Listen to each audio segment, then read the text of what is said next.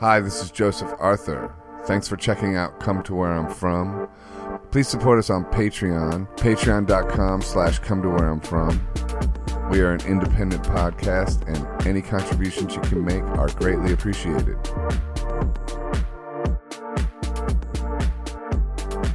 Check. Oh, we rolling? Check one, God two, damn. one, two. One, one. Damn, we fucking hit the ground running. Oh, now I hear it. Yes. Oh, yeah, I brought you the CD killer. book. Dude, you're yeah. So Peter Gabriel just it was random. I was working at a guitar shop in Atlanta, Clark Music. I didn't. Ha- I never went to college, so it was like I was hitting the end of like going like okay. I was like 25, and I was like, what am I gonna work minimum wage jobs?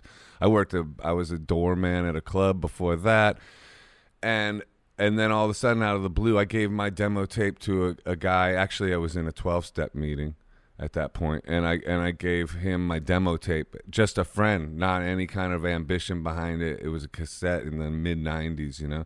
And then he gave it to a guy that worked for Capricorn Records who then sent it to a guy in New York and that guy knew Peter Gabriel and he gave it to Peter then Peter called me up and changed my life. Then I met Joe Strummer actually. Yeah, That's my dude, man. yeah I know. I saw a picture of you as a kid yeah, yeah, with man. Joe Strummer. Yeah, that's my motherfucking man right there.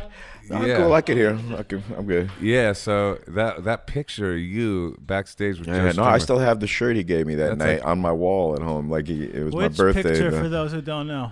oh, it's in my book. Oh, here, fuck. You want to hand it to me? I think it's in there. Shit, I don't even remember. I don't fucking look at this Yeah. thing. Or It's like once you write it, it's you know, it's, you it's- don't look it's at for it. other people Yeah. man I think there's, yeah, I think that shit's in here. Here, So, whatever, man. Yeah, This is for it's uh, it's a picture of him and Oh, Joe it's- Strummer when he's like what, twelve years old. Well, And- th- are you talking about the one with me and Joe Strummer and Andy Warhol? oh damn, I don't know if I even Okay, saw that. that, one. yeah, that one's in the book. That one blew Um, my mind. But that was like, yeah, that was backstage at the Palladium when they played there the first time, right. and um, you know, I became pretty f- good friends with them. I mean, they put me on the list every time they came back to New York, and Right. and uh, you know, they were really, yeah, cool dudes, man. I smoked my first spliff with Joe Strummer. That's cool. I never knew what a spliff was because I came from Ohio and it was just pure weed All right, joints. Everybody well, hold smoked. up. I, I, I, I, I can match that story. I, first time I did crystal meth was with Lemmy and Philthy Animal Taylor. Really? and I was 15 at the Mud Club. That's actually better. Ding, ding, doing ding, ding, ding. I, was I doing- think I was you doing w- I ra- think I was, you I was doing rails off the bar. I'm 15 fucking years old. That's I'm fucking doing rails of crystal off the bar with That's Philthy Animal. Taylor. And then I fucking picked up this chick and took her out in a parking lot, found an unlocked car and whatever, Uh-huh. and you know went And the- back upstairs and feels like, so what happened? And I was like, smell my fingers. How long did you stay up that first time? oh fuck, I don't remember. Days. You know what, man? I I've had so many crystal encounters. Who the fuck knows? I can't remember. That's a weird one. I've, Yeah. I've had some encounters. With I mean, yeah, you know, you stay up like a week. You know, I think I think the longest I ever stayed awake was about seven or eight days. Oh wow. Yeah. You went way out. Yeah, I was so fucked up back then. I was I mean, I, I you know, I was like shooting so much crystal that like Mm-hmm. This dude turned me on. We were smoking some ice, and I didn't even feel it. I was like, I'm like, what's the big deal? Like, this is supposed to be good. And like, Right. like, I was, I was so fucked up off the speed. I didn't even feel the ice. I was like, what is this garbage? You know? What is ice? I've heard like- about it, was- but yeah, I never it was did like it. Some, I- it Some was like some knockoff of speed. Or, yeah, it was like the the the crack of of crystal, Right. You know, like instead of coke to make crack or whatever. Oh, I, it was which the- I was never a crack. I never fucked with crack Right. somehow. I, I missed that one. You Uh, never you tried it though. No, probably. I never even never tried fucked it. with crack. That's man. funny. You know, I mean, I dude, I was a dope fiend, a dust head. I was a fucking real basket case, and somehow I missed the boat on that one. That's amazing. Yeah. Yeah. That's an unbelievable dodge considering Right? where you grew up and what you were up and to. everybody around And me then was just- fucking twisted. Because the way that one happens is you're staying up for days, you're doing coke, and you're with your friends, and then nobody's got any more coke. But, And then so- you want- but, Yeah, but somebody has crack. Exactly, That's right? that's when the Yeah, devil. that's, that's when the devil introduces Yeah, you. that- Let me introduce you to my other Yeah, friend. yeah. And that's when in three days come and you don't want to come down. Then all of a sudden you realize that's you- when you'll take that bet. You'll be like the thing you th- said you would never Yeah, do. all of a Suddenly you're, selling doing your it. mother's asshole. Before you know it, you're like, "Hey, mom, Oh fuck. mom, you dropped something. Qu- Twenty bucks." That's wild. That's really wild. Yeah, yeah. So you got into it. Yeah, I I took acid for the first time when I was 15. Yeah, I think that That was, was actually no. I was younger than that. I, first time I ate acid, I was with um, fucking Adam Yauch and John Berry from the Beastie Boys. We went. Wow. We I was like twelve, and the chicks from Luscious Jackson were there, and we went and saw fucking Clockwork Orange, and that was the first time I saw that movie, and the first time I dosed. And that fucked me up, bro. That's like, I- bro, wild. like to be honest, dude. Like I had no idea how badly that warped my fucking sense of reality. Right. You know, because like, you know, I grew up in a very rough, violent gangs neighborhood, lots of drugs and shit. So after seeing that and just, you know, living the life that I had lived already and then, you know, tripping my ass my ass off, it was like I just started to equate violence with a good time, you know, and like like extreme drug use and and you know all the debauchery you know it, it like i spent a good few years like you know as alex you know for lack of a fucking better word. That shit was like my my bible as a kid you know and uh yeah Al- Alex is from Clockwork yeah he was the head the head Yeah. dude he was the main guy He's you a know. compelling. Who plays Alex? um fucking uh mcdowell michael Yeah, uh, Michael yeah. McDowell. yeah He's dope. Oh, that fucking movie was insane. Bro. Yeah. I mean that shit fucked me all up. You know, because you know acid. You know, for those for those of you who have not eaten the drug, This guy right here. Oh, really? You long haired, hippie I looking fucking freak. I this know. nigga never Nothing. dosed. Look Never. at you, man. You look like you fucking were born on acid, man. Uh, he he is a trippy pot. cat. Oh, man. Pot. Barely Well, pot. barely pot. Barely Well, let me pot. tell you, man, that shit can like you know, it opens up parts of your brain and shit can seep in that you don't even know is seeping in. I'm man. afraid Yeah. to lose control. Well, I was all about losing control. Like my whole, I spent most of my life trying to lose control. You know, like I mean, that's why I was such a. That's why I loved fucking. Uh, that's why I used to love PCP, man, because like PCP and heroin, man, man I used to do the two. Yeah, man, it was like. I never fuck with PCP. Oh, What man, is that? That's some Angel fucking- dust. That's some, Oh. that bro. You that's some dark, ugly shit. That's like the the dark side of LSD. You know what I'm saying? Like Right, LSD that's is his like the dark happy brother. love, love. Yeah, yeah. Fucking PCP is like his dangerous cousin that fucking PCP. took you in an alley and robbed you and fucking beat your ass. the dangerous cousin who was raised on the wrong side Yeah, of the yeah. tracks. PCP was the fucking the, the LSD of the hood. That's You know, crazy. that, was the shit that all the gangbangers in my neighborhood used to smoke when I was a kid. That's Yeah. how I got turned on to it. I mean, fuck. I remember the first time, fucking. I, one of the first times I got high on anything was because the gang on my block forced me to huff glue with them, or they were gonna kick my ass. They like held a bag over my face, and they were like, "Keep breathing until you can't breathe anymore." And I knew Mm. if I didn't, they were gonna beat my ass. And um, Was that so- a so- thing? what, Yeah. huffing Was that glue? a thing? Yeah. Oh fuck! What- Are you what- crazy? yeah, dude. I- Shit, man. I, huffed, I used to huff. I, I raised my hand. I- Goddamn, son. we used to huff whiteout. Man, Really? Yeah, blue bags of whiteout, whiteout, Car- yeah. man, Carbona, man. Whiteout, Yo, yeah. bro, we used to. Fuck, I was huffing everything, man. I remember uh, Huffing uh, how? You just like You Put, just it put in it a in a bag fucking and you paper huff bag it. and breathing that shit Oh. until fucking You the just fucking huff until it. you go into over my weed. head. Yeah. I get smelling What's it. weird I never though, huffed it. I just did some Wim Hof today, breathing what? stuff. Wim Hof breathing, you know the uh, pranayama breathing stuff, like no, no. like it, like when you just huff air. Actually, you can you get get, high. high. you didn't even you don't even need the whiteout. No, you just, like it takes it. a little longer. Bro, and you know what, man? My neighborhood was so fucked up back then. There was the, the one candy store I used to go get my glue at. That motherfucker. My glue. Yeah, yeah. This, this dude, he used to. The you know, candy the, store. No, no, The yeah, glue no, it was like they, you know they sold The like, hardware they, store. No, they, no, it was, the, it was the fucking candy store on the Oh, corner, right? They sold fucking 007s, those big ass folding knives. Mm-hmm. Like, so you can get your glue, you can get your weapons. You're, you're good for the night. You go Right. out and get fucked up and rob people. You know? Yeah. It was terrible, man. That's and wild. this dude was like, you know, I remember one time he was like, "Can you run this store for me and get me a sandwich? I'll give you a couple tubes." Like this motherfucker giving me, fr- I'm like, you know, a little kid, and he's giving me free tubes of glue, Right. To go get him a sandwich. I'm like, He knows how to know, work. He I'm knows like, who you are. He You knows how to work scumbag motherfucker, man. Yeah. You know, now I'm a grown up. I fucking kick his fucking ass, I man. know. You know what the fuck, man? Somebody give my son a motherfucking tube of glue for a sandwich. I'll bust his fucking ass. I know it's funny You when know? you think about people that hooked you up with drugs back in the day, and you start You- thinking like, you're like, once you you get sober, scumbag you're like, motherfucker. you're Like, like, wait, were you trying to kill me, Yeah, motherfucker? Like, Thanks a lot, you fuck. You know, and I fucking I think other scumbags I knew that I like. You know, like fucking you get you. I, one time I owed It wasn't for arts and crafts, maybe. shit. Oh, you crazy? You He knew what he you, was- You he obviously knew didn't it. grow up in my neighborhood. he knew what he was You doing. know, but uh, like, shit, Here, go glue some, some you know, Yeah. and then like, Make a collage. for your mother. Come on. Yeah, man. nah, it's a fucked up life. All that shit, man. And it's like I remember one time I OD'd and like the motherfucker that was my friend.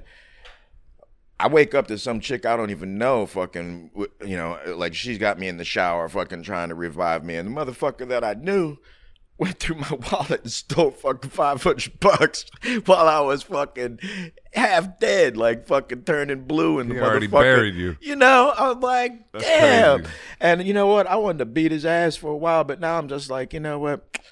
He probably saved my life by taking that 500 bucks because I would have fucking went out and got high again and maybe not made it, you know? Mm-hmm. It's interesting the way that works. Isn't it wild that we survived? Oh man, I'm I'm still in shock.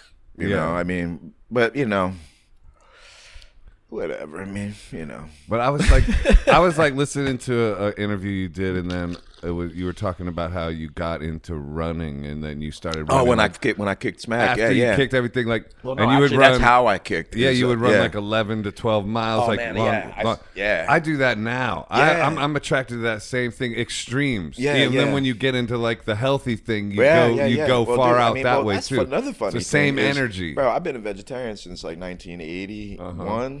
And even when I was fucked up on fucking like crystal and smack and everything else, like I was at my worst, mm-hmm. and I was still making sure I'd get a shot of wheatgrass juice every day. yeah, because I was like, at least I know I'm Balance it off. Yeah, I was like, at least I know I'm getting some leafy green vegetables. Yeah. You know, I'm getting some nutrients in my system to go with my crystal meth. I know, but that logic does actually make sense to my mind too. Well, Like I think that's that, what those kept me kind, going. yeah, I, I those think kind that, of things. That's what I, I do attribute the fact Yeah, that I was the strange still balance. eating fairly well. Well, not often, but I was still a vegetarian. I think Mm-hmm. that's what. I think that's why I'm still alive and why I Oh. still am like fairly healthy and like look fairly Yeah. alive. Yeah, you and, look know, great, I don't man. fucking feel mangled. You know, I mean, Nah. I'm a little hungover today, but besides that, you know, Right. Yeah, well, honestly though, because you are, even though okay, it's like you could make a joke about it, one little shot of wheatgrass, a, a, like against all this other stuff, but if you think about it, it is you are giving yourself the message, "I want to survive." Yeah, and, and you then that yeah, that yeah, power is- of which is- which is manifestation and bizarre. that's powerful. Like that, those kind of messages. Well, especially since on some level you're obviously trying to fucking kill yourself too, because Right. the, you know you can't. I'm sorry, man. You cannot. I, I used to have this conversation with Bourdain all the time. Like you can't be a dude who's sticking needles in your arms and not have some sort of a death wish because somewhere in the back of your mind you know that every time you do that could be the time that does you in. So Right. you know, there's, what's the difference between fucking putting a rope around your neck or putting a rope around your arm and sticking a fucking needle in it? It's just one is a guarantee and the other one is like Russian roulette. You know, it's like you know, Mm-hmm. it's you know, and then that motherfucker went and offed himself, and I'm still fucked up over that, I'm man. so sorry. you know, I mean, How I close were you? um, he, he did the fucking blurb to my book, man. You know, he Did had he me on encourage sh- you to write this? he not only encouraged me. I mean, he I actually I thought the book was done. Well, he's a great writer too. Well, yeah, you know, Was, uh, yeah. and and I actually let him read like the first half of the book before I submitted it to the publisher, and he gave me a few thoughts and a few um, not pointers really, but he was just like, you know, I think you should write more about. If, one of the things he said to me because like, I, you know, I got kids, and so I was not sure about some of the things that I was. I was like, do I want them to read this? Do I want this Yeah. out there? How Because much truth are you about like, to tell? Like you know, and then he was like, you know what, man, don't be ashamed of any fucking thing. You know, whatever you've done, it's out there in the world. They're gonna hear about it. Might as They're well hear gonna from find you. out. You know, just don't be ashamed of anything and just fucking put it all out there. And ironically, when me and their mother split up, she talked so much shit about me to them that really, you know, the book didn't matter anymore. It was like, you know, yeah, and you know, if, but uh, but he he's the reason that the I think that the book came out as good as it did because I had taken out a lot of the drug stuff and a Mm. lot of the violence, And he said, "Go further." and he's like, "Fuck that, man. You know, dude, don't be ashamed of shit, man. Fucking throw it out there, man. Fuck everybody." And you know what? It's what made the book m- powerful, you know, Mhm. because, and also I, I, he also encouraged me to write more about my mom and my aunt and stuff because they were really significant. And my mother was, you know, I had a lot of issues with her because, like, you know, she was a hippie, and you know, I pretty much grew up hitchhiking. You know, I grew up traveling With her. and like basically just me and my mom. My father was in jail, um, and so basically, I was what was he in jail for? oh fuck, man, just petty bullshit. Petty I mean, he was like you know breaking an entry and you know car theft, fucking whatever. Okay. You know, he was a dope fiend, Right. alcoholic. So he was he was a, just a perpetual fuck up. hmm And uh, you know, I mean, when I was a kid, my mom was a stripper, and I remember, you know, fucking going to her job with her and watching her shake her tits and stuff. And that was, you know, that kind of fucked me up a little bit. I didn't realize it then, but you know, it it, Right. it definitely warped my relationships, and and Yeah. you know, uh, uh, and she was, you know, she struggled with alcoholism for most of her life till like the '80s, and. I had a lot of issues with her because I always felt like, damn, ma, you know, what the fuck, you know, like what made you take me to all these? Why was I at Max's? Why was I at CB's? Why was I not a kid? You know, why didn't you fucking let me be a kid? You know, I, I felt like I grew up so fast and like I never even had a chance. And I was really pissed off at her about it for a long time, you know, and it wasn't until like the last year of her life that we finally were able to like really make up That's You know. awesome. it was it was hard you know Yeah. I, I you know but i gotta you know i gotta take responsibility for my own actions but it's just like you know nonetheless kids learn from what they're around and the adults around them and it's like you know i don't think it's fucking great environment for kids to grow up around like fucking you know a bunch of fucking naked hippies running around high as fuck you know and i mean you know but i did experience and uh, meet a lot of cool people because of her and because of that you know i wouldn't have fucking you know allen ginsberg was like an uncle you know i mean all the people you know I've met so many like culturally iconic Significant. people like in the in the writing world like i knew so many fucking poets and shit that i never gave a fuck about poetry Right. like you know when you when you walk in your house and william burroughs is sitting at the fucking kitchen table you know yeah it's just like oh yeah That's like yeah, that's yeah. a dream of You so know, many people. but i'm just like oh i know that old guy you know like yeah, oh yeah him whatever you know and it's like you know allen ginsberg coming down to fucking you know I, I freaking we lived with him for a long time. I mean, uh, and then my aunt, you know, she was badass too. I mean, she, you know, I met Bob Dylan because of her. She was on the Rolling Thunder tour with him, that's crazy. and you know, she played fucking guitar with so many people. I mean, she's like, she. What was her I- name? Denise Mercedes. I mean, she, I got pictures of her jamming with Link Wray back in the fucking day, man, and you know, jamming with Bob Dylan and fucking, you know.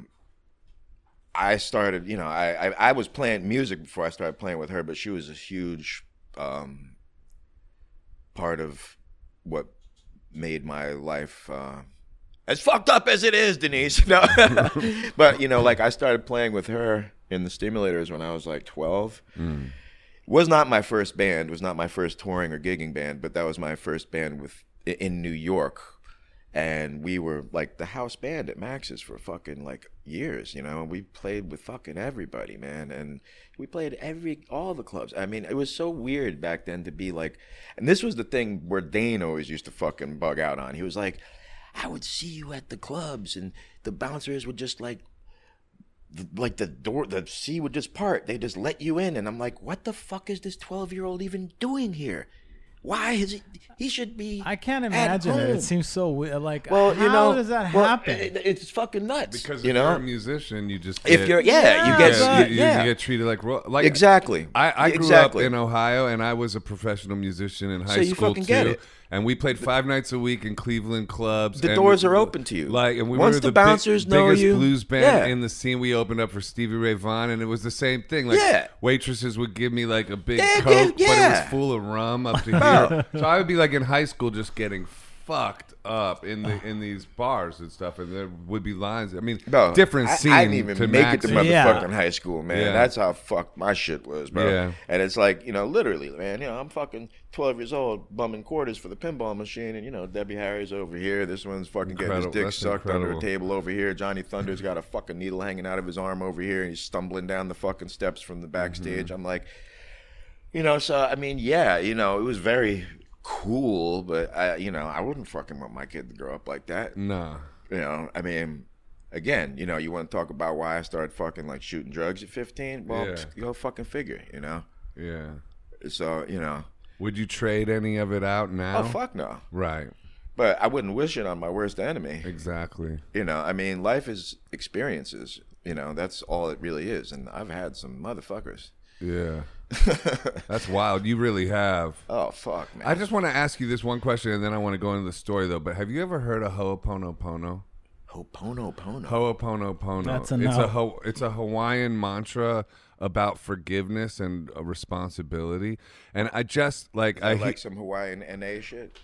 I guess probably like the mantra's like this I love you, I'm sorry, please forgive me, thank you. And you sort of just repeat it. There's like these mantras and it just it helps you to like take absolute responsibility for everything that's ever entered into your field of consciousness and let go of like any animosity towards anyone and like even if you feel like somebody's wronged you if you apply that within your own like psyche to them it just kind of has this powerful Yeah. releasing effect Cleanses your soul. it cleanses. It's just a very weirdly powerful thing. No, I- I, I, I, get it. I get it. I mean, I'm not really there yet because I, I don't mind hating people. Um, you know? it's energy. Yeah, yeah. You know, I don't It give is- a fuck. There's some motherfuckers out there I wouldn't piss on if to put the if they were on fire. I wouldn't fucking piss on them to put it out. Right. You know, but you know. But don't you think that drains your reserves? You know? I, I, nah, because I'm a fucking I'm a fu- passionate motherfucker, man. You know, Right. I, I'm a fire all the time, man. Right. You know, and so you know, but you know, hey, you know, fuck it, you know, live and let live, and at the same time, you know, I'll fucking smash your fucking skull open. yeah. You know, it's like, I, you know. But I- you're I- I have- you're also really a sensitive dude, and I Oh, yeah, yeah, and I dude, hear you talk about like love in my heart. right. You could see it, and I and also you I, I liked what you said about how punk rock is personal and how you're personal and how like you approach social media or when you were on it Yeah. in a personal way but then you said oh that doesn't it doesn't really It doesn't work. it because doesn't you're work dealing with all And- these assholes. and I love you know, it's like and I loved it when you said that because no one's because I kind of address those realms with a very personal vibe too. Yeah, And, I then- noticed how yeah. it doesn't quite work. It don't work, and and it don't matter what the fuck you say. Some asshole is always gonna fucking find some reason or way to shit on you. Yeah. Like I could be like, man, it's a beautiful day, and somebody be like, no, it's not. Fuck you. There's Right. such and such going on in the world. I'm like, oh, Mm. fuck. Excuse Well, me. Fuck me. You know. Right. I will go back to sleep. I think it's changing a little bit though. I think people are appreciating personal things a bit more now just because of the fucked up times we're living Yeah, in. oh, you know what, man? I, I honestly, I, I, I know things have been fucked up for everybody else, but I've been fucking fine, man. This quarantine shit has been good for me, man. I Yeah. Mm-hmm. wrote about seventy fucking songs. I fucking, you know, I've been just hanging out with my wife, who's like my favorite person. So it's just like me, my wife, and I exercise and I write music, man. Fuck everything. I'm good, Mm. you know. I'm, I've approached it very similarly to that. Bro, and I got I started getting back in the studio like five weeks ago. So I've been re- I got like almost the basics for the next album and a half. Yeah. I'm like, shit, I wrote man. a new album too. You know, Yeah. like fuck. You know, it's good for artists. Yeah, We're you know. used to going inside and doing That's things what we like- do. That is what we you do. You know. We're And I- ninjas at it. Yeah, and, and besides, like I said, I don't really like people, man. So it's like me and my wife, I'm good, man. Mm-hmm. You know, Self-contained. man, what the fuck I need out there, not much. No. You know. What kind of exercise? Well, you can't really do jujitsu, or are you Yeah, I haven't been able to train uh, any uh, jits for a while. Um, hopefully, uh, my jobs, you know, I teach jujitsu, so hopefully we we were supposed to. They were saying we'd open up again in September. I don't fucking know, but I've just been doing just you know bands and fucking shitload of push-ups, and I just go in the park, find Yeah. a nice spot by myself, by my house, and just fucking sweat and fucking push-ups, a few hundred push-ups. No running around. though, because what's Well, you know, I love running, but my knees are fucked. From I, running, I or- don't know if it's from. Well, I also took a couple baseball bats to my knee that didn't never really.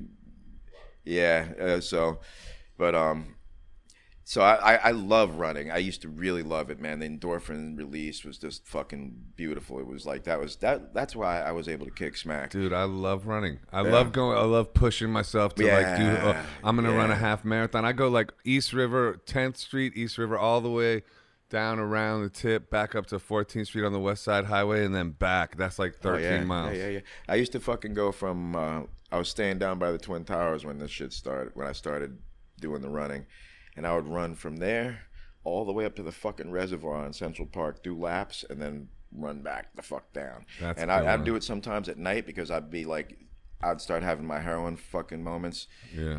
and I'd drive, I'd do, do that run, and on the way up, I would pop my head in a couple of the bars where my, I knew my friends are, and I'd see, I just like say, "What's up? What's up?" And then I keep running, and on my way back down, here I am a few hours later. I pop my head back in. Everybody's still standing, basically in the same spot, Right. just way more fucked up than they And- were when I saw them a And few hours ago. and you're way more And I'm- high than them. Yeah, and I'm just like, whew, I'm feeling like, Yeah, you feel like- you feel amazing. You know, I'm I- feeling like I, my endorphins are just fucking Yeah. uh, Mm-hmm. you know, and these motherfuckers are looking like ass. Like you know, they are. You know, they, they Yeah. you know, and, They and played that's why that's why I'm motherfucking 53, and I will fucking I'm in better shape than most motherfucking. 30 year olds, 25 true. years olds. I'll fuck a fucking 25 year old's ass up. It's true. You know? what, Like- what do you love about jujitsu? What made you fall in love with that? it's just so fucking um it's so technical it's just Right. fucking amazing man you know like uh, honestly like I, i've been i mean i couldn't even tell you i, I don't I have no idea how many fights i've had because I, I used to be a violent predator for lack of a better word i used to go out and fuck people up like it was a fucking sport okay For the endorphins, or just to well, just because I grew anger? up, I just grew up in a fucking violent neighborhood, and it was just like you know, what neighborhood? well, I grew up on the Lower East Side back in the '70s through the '80s, and up and like I was in and out through the till the '90s, and you know, back then it was just like you know, I mean, I was like the only white teenage, preteen, and teenager on my block and in my area. There was only one other white family the, of kids, the Morrisons, and they all thought they were Puerto Rican, and their stepfather was black, so they totally they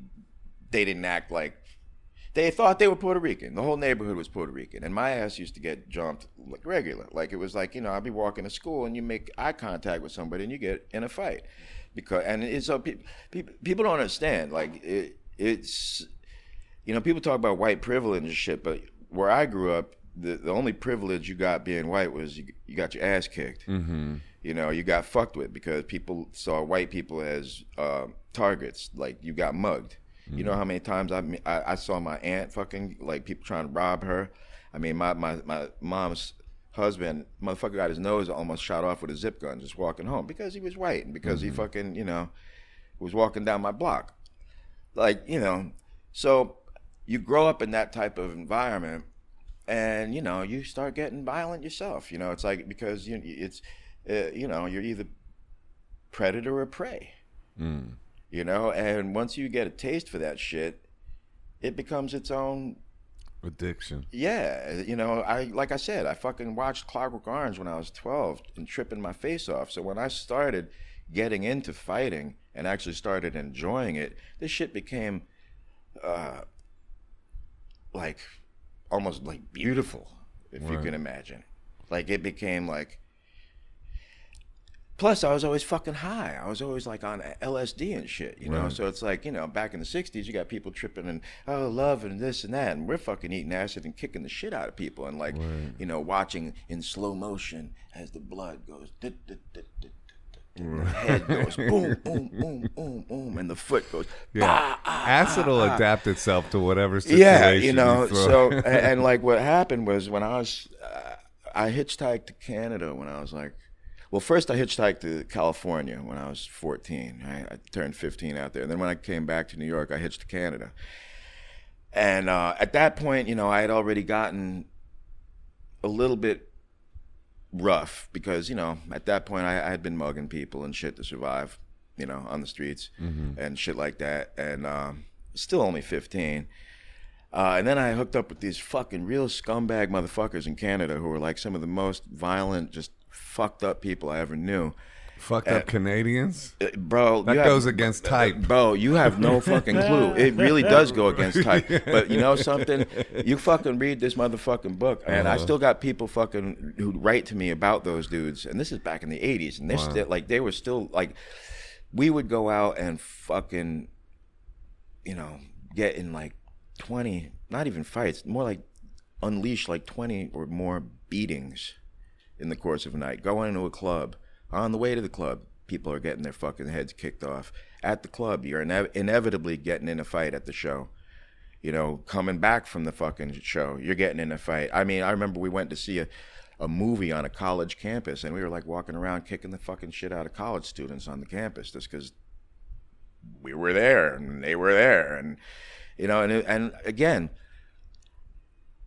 I I don't want to sound like I'm proud of any of this shit because this it, it, I tell you this is part of the reason why I had such a problem with alcohol and drugs is because I I had a lot of guilt Yeah. and I had a lot of post traumatic stress mm-hmm. because you know I have been on the receiving end of those beatings.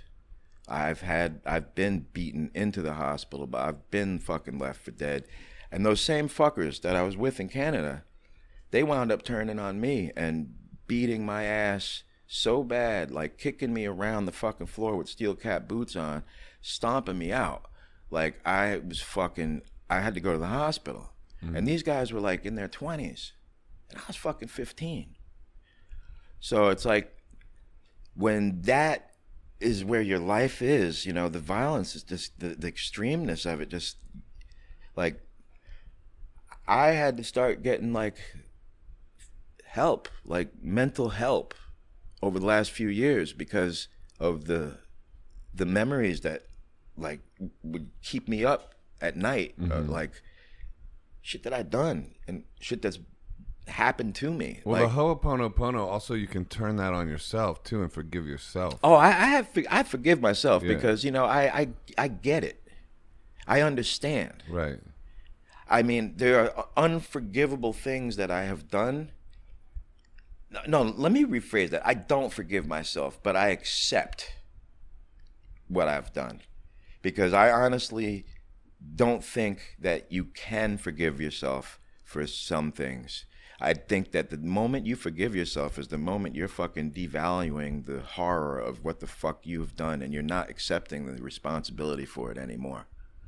I have to feel like shit for those things. This is where, I, and I, you might not like this next thing I say, but this is what I like about Christianity is because it always gives you that redemption, the ability. And I know that there, Yeah, there might I- be a knee jerk no, no, reaction no, to like no, fuck you know that. what? I, I just but don't. I do I just don't fucking. I can't go there. you can't go there. Yeah. You know, then what? Fucking Hitler is fucking. You know, he he can find Jesus and he's all good.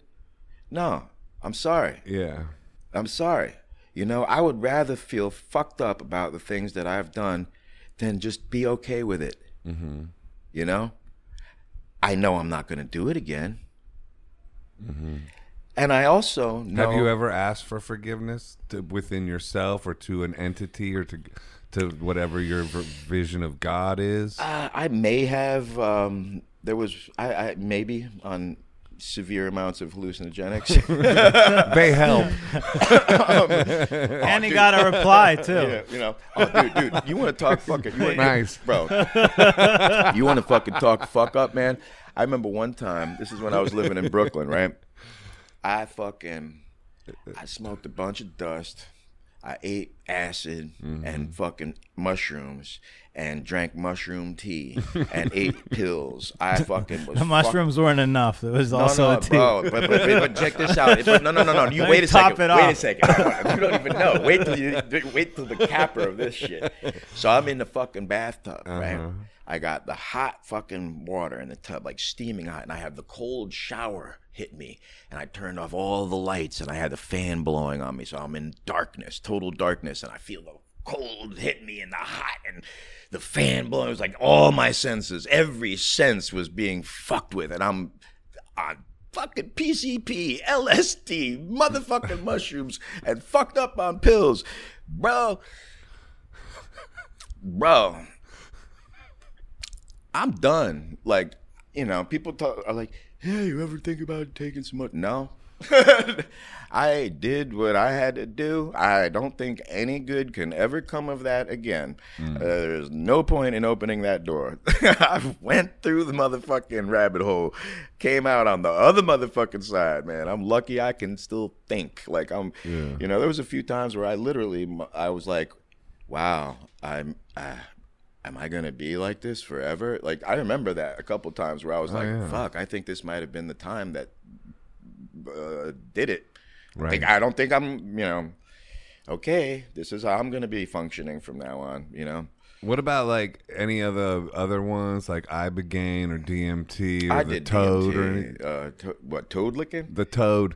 No, you smoke the Toad. Like you s- no, you don't smoke a, frog? Toad. You smoke like this uh the secretion frog the- smoking motherfucker. I, I've done it. I've done it twice. It's crazy that one though. Man, that's some yeah. That was like a crazy DMT vibe. You know, like 20 minutes and you go into like some wild. I, I have a few friends of mine that have been trying to, to get me to do that. Uh, what's it called? Aloe Ayahuasca. Ayahuasca, Yeah, I got yeah. a couple friends of mine who a- are like old school popular. M- MMA guys. Like I've actually never done that one. I've done Ibogaine. I've done the, you I don't the even know what the fuck Ibogaine That's is. a three day one from the Bwiti and uh, like a West African tribe called the Bwiti. Nah, and they nah, have a cracking of the that one. skull ceremony, and they the the young people, the adolescent men, do ibogaine ritual. They go for three days, and then they then they like meditate on their visions for like uh, a few weeks in a hut. And when they return to the tribe, they tell the tribe their new name, and no one ever calls them by their old name again. Oh, all right. It's like a bunch of hippies. Yeah, I mean, you know, I just, I just used to smoke dust. That's around the Lower beyond. Hi- that's beyond hippie, dude. That's like, that's some wild shit, man. I like, you know, that's when they're like seventeen. You know, something like that. yeah, fuck all that, man. I'm good. I'm, So, I'm- I'm- so you started out with like their first gigging band was the Stimulators, right? Where, like, you actually were the no, but that was my first like famous. Yeah, I was in uh I was in one punk band in Europe before then. In Denmark. Little Bo- Little Big Boss was the name, and it was Oh. me and these two French guys. It was fucking weird. It was like you know, again, I got- I, I, I gotta be like, mom, uh, you know, come on, really? I mean, she let me go on tour with these motherfuckers. Me and two French dudes that we didn't know from a fucking hole in the wall, Mm-hmm. who were in their twenties, and yeah, take my son, go on tour. Yeah, Are you fucking kidding? yeah. Are you kidding? Who the fuck lets their fucking 12 year old, 10 year, not even, I was like 11. Right. But that's that's fuck- your first tour. How do you? But so that's the first time you go out. That was my first tour. And then yeah. how, as a ten-year-old, how do you process that? Do you know, like, Um, well, I was already a punk rocker, so I was like, you know, we, we, we were, you know, shit it was a game? It was No, just. it was I, I was already a musician. You know, I played in my school band, and like I, I used to actually, me and my friends from my school we used to jam on the fucking street for money. Like that was my first money I ever made was playing music on the fucking sidewalk. So, but then yeah, you know, punk rock happened, and um, I, you know, I got to thank my mom for that one too. You know, she fucking came home with like bought me the Sex Pistols first album and the Damned's first album, and that was it. You know. Yeah, she went in the record store and said, "What?" Yeah, she was like, "What?" Yeah, she's what like, "What is? What are the kids listening to now? What's cool? What's new? You know?" Because she's always been very up on music. You know, she was always in, on the music scene. You know, from back in the from basically from from the birth of rock and roll. You know, she remembers when it all began. She was one of those big beehive fucking hair, you know, Little Richard and all that shit. You know, I mean, yeah. But so touring, but you know, it was just it was weird, man. It was definitely not a uh, environment for a fucking eleven year old.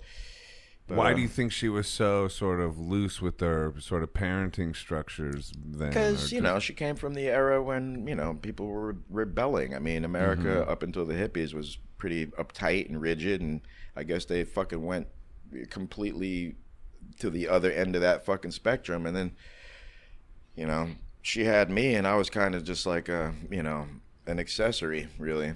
You know, it wasn't Yeah. like she all of a sudden like I have a kid now I have to start being a, a, a parent. It was like okay, I have my kid, let's go hitchhike. But you're Let's also go to this kind of show. a star, like to- you're kind of a child star in a weird way, and like in, in sort of like I uh, didn't start out that way. right. You know, it's before that happened, I was fucking hitchhiking and, and you know, traveling all over the world and like living in fucking North Africa and, you know, going to the top of the fucking Atlas Mountains with like some guy named Muhammad, you know. It, it was fucking. That's it was, wild. It was weird. How did you how know, did you go to the top of the Atlas Mountains with Mohammed? Hi, why? How or Oh, how well, did because that because we lived at the foothills of the, of the Atlas Mountains and we wanted to go. So your mom was like traveling and Oh, fuck introducing yeah. you to all kinds of oh, wild shit, people. Yeah, man. Oh yeah. I mean, I was that was with my stepfather too. At that point, I had a couple stepfathers for periods of time. And you wrote a book of poetry when you were seven, and Uh, It wasn't really poetry. It was No? it was sh- short story, uh, two short Yeah. Uh-huh. stories, mostly illustrations. But uh, I I wrote that in Morocco. That's wild. um, and that's why one of the uh, stories is very. It's about a shopkeeper and and his donkey in Morocco, and uh, you know because that's what I was seeing. That's that was what was around me. It was fucking. I mean, it was wild. We were like the only white people, obviously, in the village we were living in. It was just like maybe twenty huts, like not huts, but like yeah, you know, mud houses. You know, like uh, but- alongside the hi- or alongside the road. so Morocco, that's a, that has a beat like the Paul Bowles went to Morocco and Burroughs and all those guys. Didn't and, they? And, and fucking what's his name from the uh, Rolling Stones went and recorded all that shit. Uh, Right. Uh, Brian James, all the the master musicians of Jujuka. uh-huh. Was she That's- following like a beat poet out there? Or what No, was- no, it was just uh, you know, Just it was just one of the things to do. You know, Right. hippies fucking went to Morocco for whatever reason. You know, Right. And I mean, like I was saying, you know, we, we there was a it was a small village, and we had this little bullshit uh, mini type van type thing that we bought from the Danish postal department. So it was like a little post van type thing, and we would drive to Marrakesh, which was like a good hour or so from where we were staying, and like we would pile everybody from the fucking village into our fucking like it would be like standing room only because it was a fucking long trek to get there otherwise, right? And we'd be driving back standing room with like motherfuckers holding like carrying chickens and goat heads and all kinds of shit, you know. It's like you know, I, I didn't even know it was weird, Right. you know. It, it was kind of take cool. life as it comes. It was fucking cool, yeah. You know, I mean, some of the things I saw there really just blew my mind, like in Marrakesh and just seeing all these fucking, uh,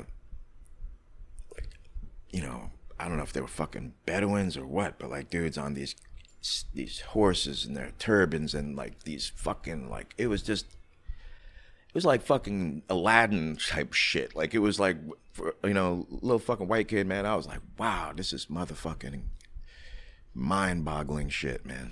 Did you start a spiritual kind of seeking during in, in that realm? Like just because all that pressure and intensity on a young mind, is that when you turn to like? Because I know that you like you have like a kind of a spiritual like sort of belief or c- conscious contact with a higher power type of thing. Did that occur when you were young like that, or did that come later? That, came later. I think that came actually. That really came as a result of the, the insane amount of violence and drugs that I saw and experienced uh, on the Lower East Side. Because I don't think you can, I don't think you can like be in close contact with death so regularly and not seek something because life seems so um like Chaotic, and it can go it, it, it can end at any given second right? you know? So you got to find something some meaning some permanence some anchor. Oh thank you and uh actually no this is still good man yeah yeah But uh, so like I- you know, I I- wound up you know discovering, you know. Vaishnavism and you know Hinduism and this What's and that. It- it- basically, that's what the fucking Hare Krishnas are into. Oh, that's Hare what they Krishna they're not actually called Hare Krishnas. That's just the mantra that they chant. Uh, they're they're actually practicing the principles of Vaishnavism Okay. You know but now you know i've kind of gotten to a place honestly where i'm really more i would have to say agnostic than anything mm-hmm. because i i don't know and i don't claim to know. Mm. I don't pretend to know and honestly when people tell me they do know i have to say to myself i think you're full of shit Well, I know. I'm just kidding.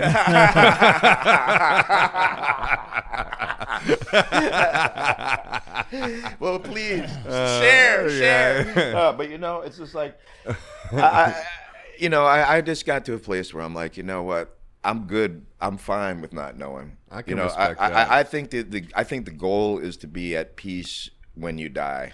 Mm-hmm. If you can be there, then everything is cool. Mm. Because ultimately, that's the moment that really counts. That's like the pop quiz. Like, did you figure it out? You know, or you what do you still- think happens when you die? Fuck, uh, you know. I know we don't know, but I mean, what, what, I, what you do know you what? think? I, Do you remember anything from your overdoses, like where you no, let almost him answer died? the question. well, Because- I- I- no, you 'cause know, I, that's- I really. Because he almost died. and Oh, maybe he's got, know. maybe he's I- I- got, I died you know, memories times. I- from. yeah. So, but, what, what um, was it like? But I, I couldn't tell you. I don't remember any Okay. fucking thing. But um, you know, I just you know, if if you could be at peace with yourself and not feel like freaked out about your life, and like if as long as you're not like afraid to go, and as long as you're not like, oh, I didn't do this, I didn't do that, oh my my my my children, my wife, my cat, you know, it's like people are like, that's panic, that's fear, that's not, that's definitely not the goal. You know, the goal is to be like, okay, I'm breathing, I'm relaxing, and I'm leaving, and I'm ready. you Good know, to go. and if you're there, man, then you're good. Yeah, I think that's a tall order to get there. Yeah, but you know what? I don't think I saw- many people get there. Well, I you think know some what? do. I don't. I don't think many people get there. I don't think many. I think very Yeah. few people get there. I I think think, that's why. Every, I think there. the whole fucking world is running around like fucking headless chickens, trying to distract themselves Tell from the fact that about they it, are dude. going to fucking shit the bed. Yep. you know. I don't disagree with that at all. Yeah. Hmm. I mean, and I could tell you, you know, my mom was always really afraid of death, but when she did finally die, she was really okay with it. Mm-hmm. And um, That's amazing. you know, I just hope I can uh, take a page out of her book. what did she? What did you get to say to her before? What, you know, Well, sadly, she um, she expired before I got to the hospital, but her she was still warm, so her spirit was there. all of her body hadn't died yet, but she had expired. And um, but leading up to it, we um, we had closure. And like I said, we had a really not great relationship for most of uh, most of my adult life. Right. And uh, you know, I loved her to death as a kid, but Right. in hindsight, I got really pissed off. Right. And uh, you know, I'm just glad that me and her were able to put that shit in its place. I'm glad for you too, Yeah. man. I have a similar difficulty with my family of origin too, and and kind of coming back around towards trying to find some peace. You gotta too. fix that shit, man. gotta You gotta it. fix it because Or otherwise do your you best. Just, you you wind up with a hole in your heart, man. Yeah. Because you can't. Once they're gone, you can't fix it, and then you Yeah. then all you can do is just try to be okay with it. Right. You got to fix it within yourself. Some people, some people, you can't really fix it with because there's no give. Agreed. Agreed. You know, But, then you or also have to, try- you also have to be able to be good with that. and that's why I like the Ho'oponopono because it's my sort of- Ho'oponopono ass motherfucker. Pushing uh, it. I'm you a- own the. I'm you- a- you- did you the buy that trademark or something? Do fucking like sell This is ho- all big- ho- ho- ho- ho- Ho'oponopono t-shirts or some juice right here, dude. This motherfucker. He's on to you, Poppy. Yeah, I got it. I, I, I got you pegged. nigga. so, so like with the stimulators, you guys got like pretty popular, right? Yeah, you like yeah, became a we big like- band. we I were didn't know actually you did covers, or you were the we house al- band. No, we were we I, we did a couple covers, but we did, we were not a cover band. Um, no, we fucking we were doing well. I mean, we toured fucking. We went to motherfucking Ireland. They wouldn't let us tour the UK because I in was a Ireland? minor. Every fucking where. Dublin? We, we was in Dublin, Whelan's? Belfast. Waylands? We were in Derry, Cork, Kilkenny.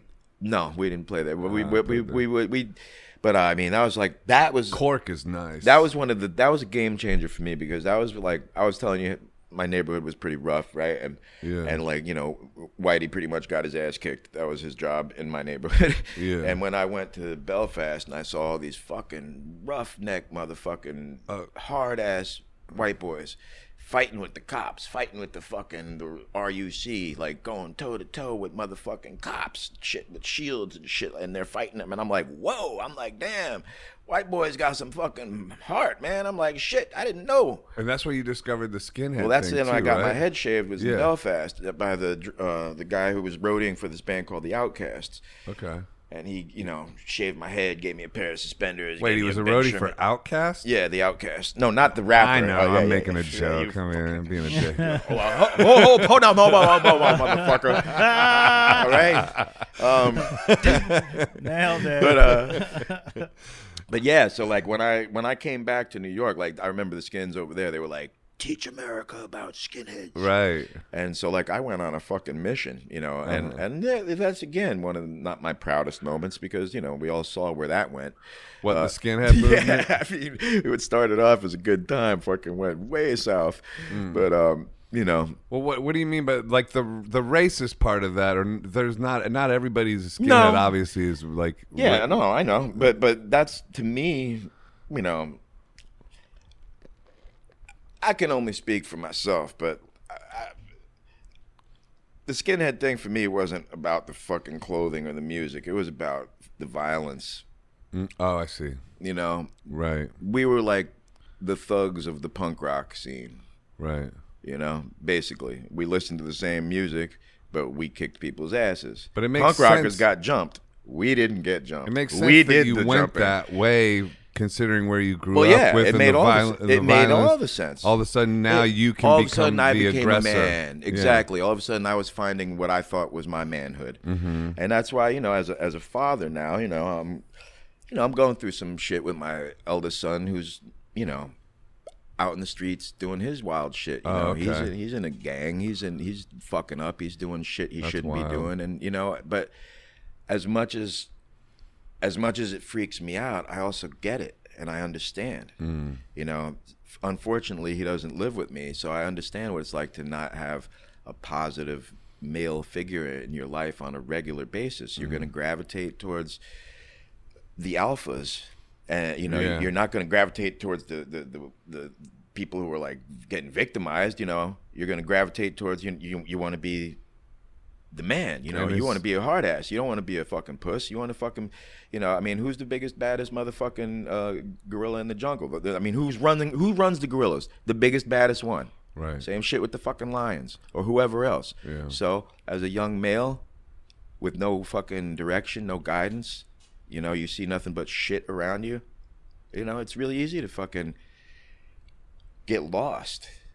Is So- his perspective of you like poisoned by your ex-wife? It was, kind of but it, it was, but you know, I, I've, I'm confident that uh, I'm making the impact on him that I need to make. I mean, my all you can do is be the example. You can't make other people do necessarily what you want them to do. You can't make them think the way you want them to think. All you can do is be the person that inspires. Like you have to take it upon yourself to I am going to set an example. I changed my life. I'm happy. I'm making money. I'm not out there stomping motherfuckers. I'm not out there fucking doing wrong shit. Have I done wrong shit? Yes. I'm not that person. Okay, I think a lot of the fucked up things I did were a direct result of post traumatic stress. Because not knowing that you have it, but responding to everything with it. You know? You don't know you have P- PTSD until somebody fucking lets you in on that little secret. So when somebody fucking pushes you the wrong way, you don't go from like zero to one to two, three, four, five. You go from zero to a hundred, motherfucker. Right. What? I fucking, you know. I know. I So, feel you on you that. one. I've been there Yeah. too. Yeah. So, Uh-huh. so I know that you know what I want for him. I gotta show him Mm. by being that. I can't make him that. I gotta be that. How old is he? He's gonna be 18. Oh, okay. You know, it's the fucking hardest part of life, man. Yeah. So, you know, you can't, you know, all you can do is what you can do. And you have two kids? Yeah, two sons. And then how old's the other one? 15. Oh, okay. Yeah. Is he going down a, a weird road too, Uh, or you not? know what? He's there. No, but yeah, you know, he's not going down that road. Right. You know, uh, I I don't have any siblings, but the more I I know about people, it's like two kids can be re- brothers and close to the same age and be completely so different humans. Absolutely. so different human They beings. usually are. be uh, uh, mind-bogglingly so. Yeah. mind-bogglingly so, man. And you know, I fucking love them both to death. They're both great kids. You know, he's just he's lost right now, and and that's life. Who the fuck hasn't been lost at 18? Damn, dude. You know what I'm saying? I mean. I'm I've been lost at, like Yeah, throughout my bro. 40s, dude. My Like, dude, you man. know, I'm like, you know, I on. just It's fucking like- found myself a few years I- ago, me man. too, dude. You know, me too. I'm still finding. Like I was talking, yeah, yeah. I was talking to someone about like uh, this stuff, like the whole concept of I found Jesus. It's like I, I hate. I, I would never say I found Jesus because that sounds Where the same he? thing as like I'm enlightened. I'm I'm like finding Jesus or finding myself or whatever. I know not, you might not want to frame it in a Jesus-y way, and I get that, but I, like I, you know, But- everybody needs a guru, bro. Right. A guru's just a teacher. or God or whatever. It's just a teacher, yeah. bro. You know, and you know, I if people can have enough faith Yeah. to hold on, then you know that's what that's what religion is there for. That's what God is there for. yeah, to give you the that's what I faith that you don't have. Yeah. You know? Have you ever read Siddhartha by Hermann Hesse? No, Oh, I, I'm not much of a reader. I, I, I hate to admit. Yeah.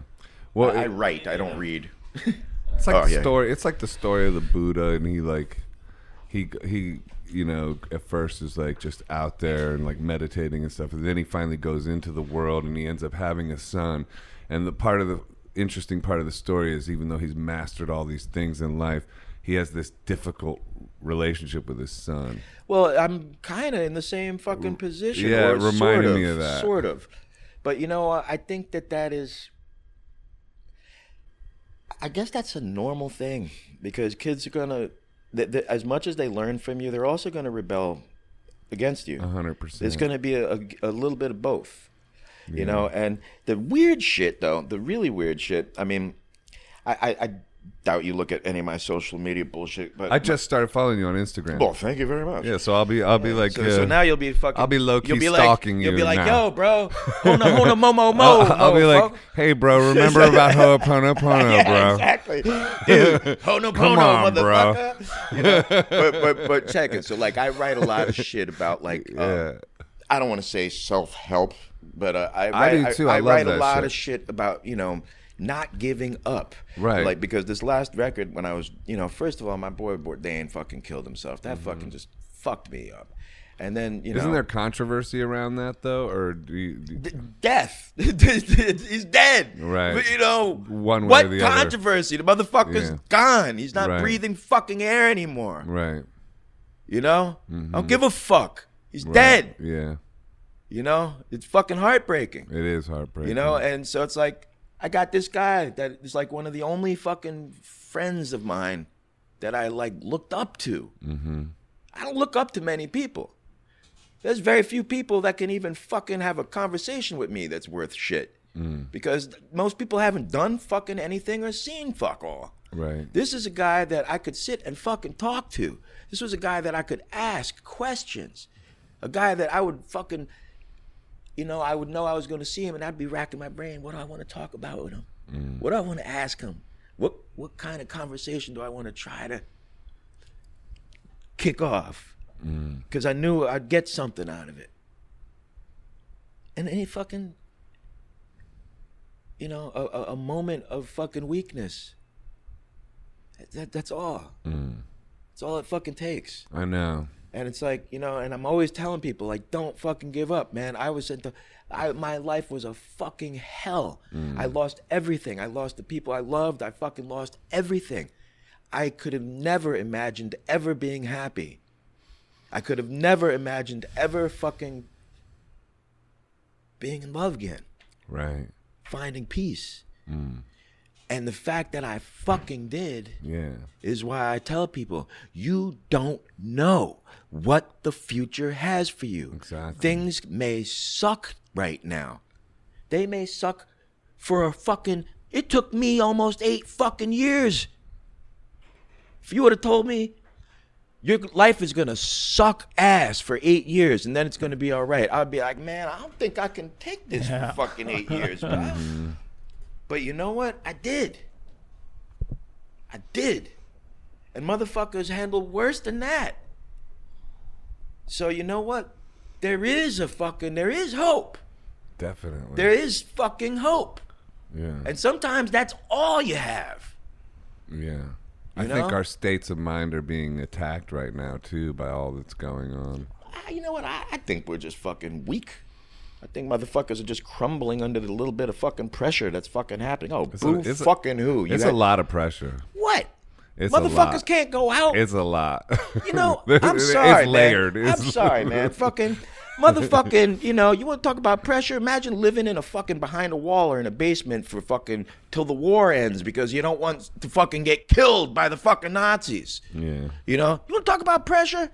Fucking go to Liberia where Mm. motherfuckers are hacking each other up with fucking machetes. Yeah. We ain't got shit to People fucking here can't piss get and a fuck- haircut and they It's like, out. what the fuck is your problem? It's pro- what- beyond that. Come man, on. Bro, I'm sorry, man. People But are ha- fucking fragile, man. It- the, humanity, uh, as my wife always points out to me, is a fucking tissue tear away from fucking total motherfucking chaos. Yeah. People need purpose.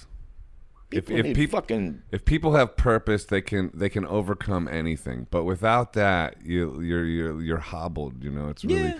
like this guy Eckhart Tolle. You ever heard of him? Power of Now or whatever? Do you know? He, I don't know shit, bro. I didn't even know about the ho ho momo. he well he's show he, show yeah. coco whatever. He's like self helpy too though. Like, but he said this book. Uh, he read this book called uh, "The Road Less Traveled." In the first, I've heard of that. Yeah. yeah, the first it's by Dr. Scott M. Peck or whatever. But his, the first sentence on I it was gonna was say Dr. Seuss. Dr. Seuss. Uh, but no, it's uh, Doctor. I'm trying to come up with a joke, but none. if you uh, gotta think on it too yeah, hard, no, just it's fucked up. it. Yeah. But so, but the first sentence on it is life is difficult, and then he said he could put the book down because once you frame life like with that kn- knowledge that oh, it's supposed to be difficult. well, yeah, or well, you, like you ain't when I go. learn shit if it's easy all the fucking time. Yeah, but that helps people like to know. Oh, it's like if I go into twelve step programs and everybody's like talking about how difficult shit is, it makes me feel better. Like mi- not misery loves company, but kind of. I couldn't fuck with all that twelve step shit, man. I, hmm. I, you know, I, I, the, a bunch of people sitting around talking about getting high, like hmm. it's, you know, all, you know, you might as well just go get high, man. You're sitting Well, there they're- fucking they're meditating talking on about it, talking their about, you're sitting there personal- drinking caffeine and chain smoking cigarettes and talking about getting, you I know, know, I know, yeah. I know, I, I know. I'm like, dude, not well, for that me, was like man. my first like community when I found that. I found that when it was quite young, and it was like I think similar to what you, what you found when you discovered like Hare Krishnas and stuff like that. yeah, like a, a like a family. yeah, you know, I, I, I think I was really just looking for. I don't know what the fuck I was looking for. I was just lucky. Mm-hmm. And let me just be clear that I'm not down with religions. Okay, again, like I said before, I think at this point in my life, I, I'm I'm agnostic because I don't claim to have any kind of answers. Right. But I will say this though that I reject that completely because purely based on the fact that India is a fucking caste system and I can't go there. I mm. can't go there. A religion that comes from a culture that is based on racism and sexism and and bullshit. I can't. I can't. You can't. I just can't go there. And most religions, once you peel back the the spiritual part of it, are basically you know political organizations based on motherfucking you know oppression, uh, male dominance, and fucking horse shit. Yeah. You know, and I cannot fucking go there. Yeah, I I feel you. can't fucking go there, man. Uh, And I yeah, also, I don't you love know, organized religion. I just either. can't, man. I can't thing. fucking go there. I'm I'm done. I'm, you know, just like I'm fucking. I am not a re- Democrat or a fucking Republican. I think all these motherfuckers are all full of fucking shit. Right. It's You know? true. It creates division. Yeah, man. You know. So, but you were talking about you like posting. You were saying about you were posting Oh yeah, positive. yeah, yeah. Com- well, what I was saying you is like say I get a lot of people writing me Right. who are like, "Thank you for you know I was gonna kill myself. I was gonna." That, that. So it's like I got all these people that I'm constantly that are constantly thanking me, and yet I can't fucking reach my son. That's where I was going with Oh, that. I see what you mean. You Yeah, know, it's like you can be like a guide to so many people, That's- and then the person that you want to help the most, you can't get through to. And, you know, it's wild that isn't it's it? some wild shit, man. I you have a know, but this similar is, feeling You know, this is, I guess, what being a father is. It's like, you know, being concerned, being, you know, hopeful, and, uh, you know, waiting for that fucking bad phone call, hoping you don't get it. yeah. and uh, you know, just hoping they make it to 25 so that you know that they'll be all right. yeah, and you and you're now inspired, right, with your new music and I'm, stuff like I'm that. always inspired. I saw it because I went on your Instagram. and You're like, I'm about to like make the best Oh Cro- man, I'm, I'm, Cro-Mags I'm always climbing, man. I'm climbing, climbing, climbing. and- I don't even. How do you how do see because that is the gift and the blessing right there. That that desire to just that energy you just Yeah, gave out. That that's I'm my always joy. cli- That's my joy. So many people don't have that. For me, that's like it's like surfing or How do you skydiving. It's just it's my joy. I mean, I I it's I, I think it's an I actually think it's uh, a mental disorder. It's quite faith. it's faith. You know, I, I think it's a tick.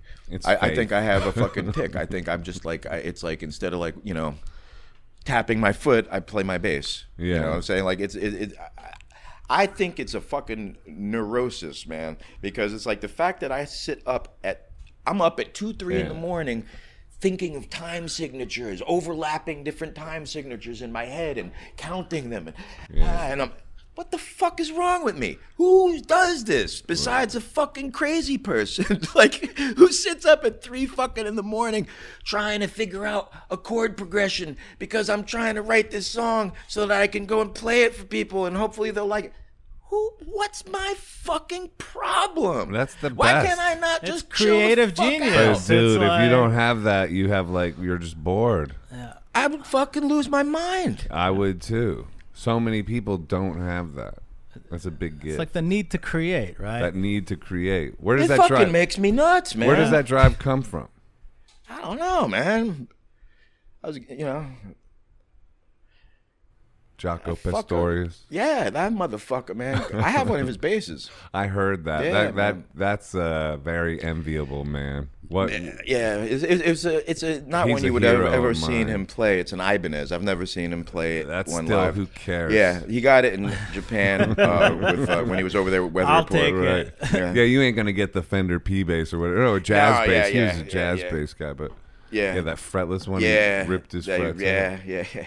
I did that fucking with a P bass just because of him. just because to just to emulate him. I, Oh, oh, yeah. bro, I I, almost- worshipped him. I almost did it to several basses. I did it to and I one of kept mine.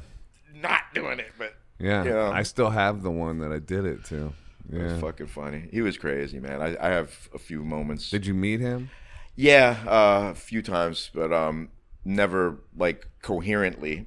like Right. I can't say I met him. I was near him while he was, you know, being his messy fucking self. Yeah. Um, several times. I remember one time seeing him fucking naked on the street, pouring past like pouring a Foster's over his head, and these two chicks were trying to get him into a cab.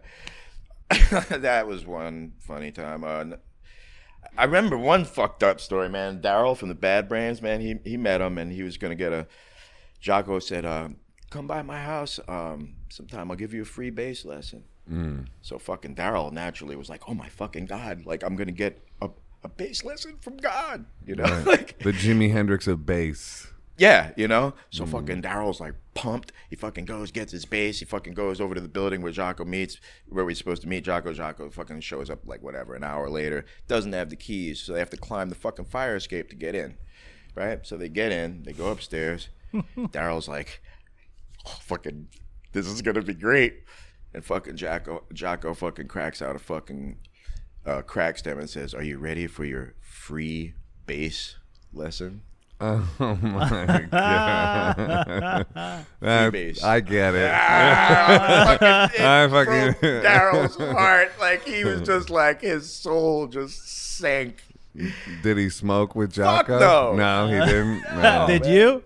No, no, no. I wasn't. I was never really. I, I, I based a few times. It was that shit was not my thing. Mm. I remember, you know, back in the day when motherfuckers used to have to like carry a briefcase with all their shit, you know. To How did brief- how did you switch from drums to bass then and start the Cro-Mags or how did that? Uh, you know what? I just I um I just got tired of writing music and teaching it to other people. Mm-hmm.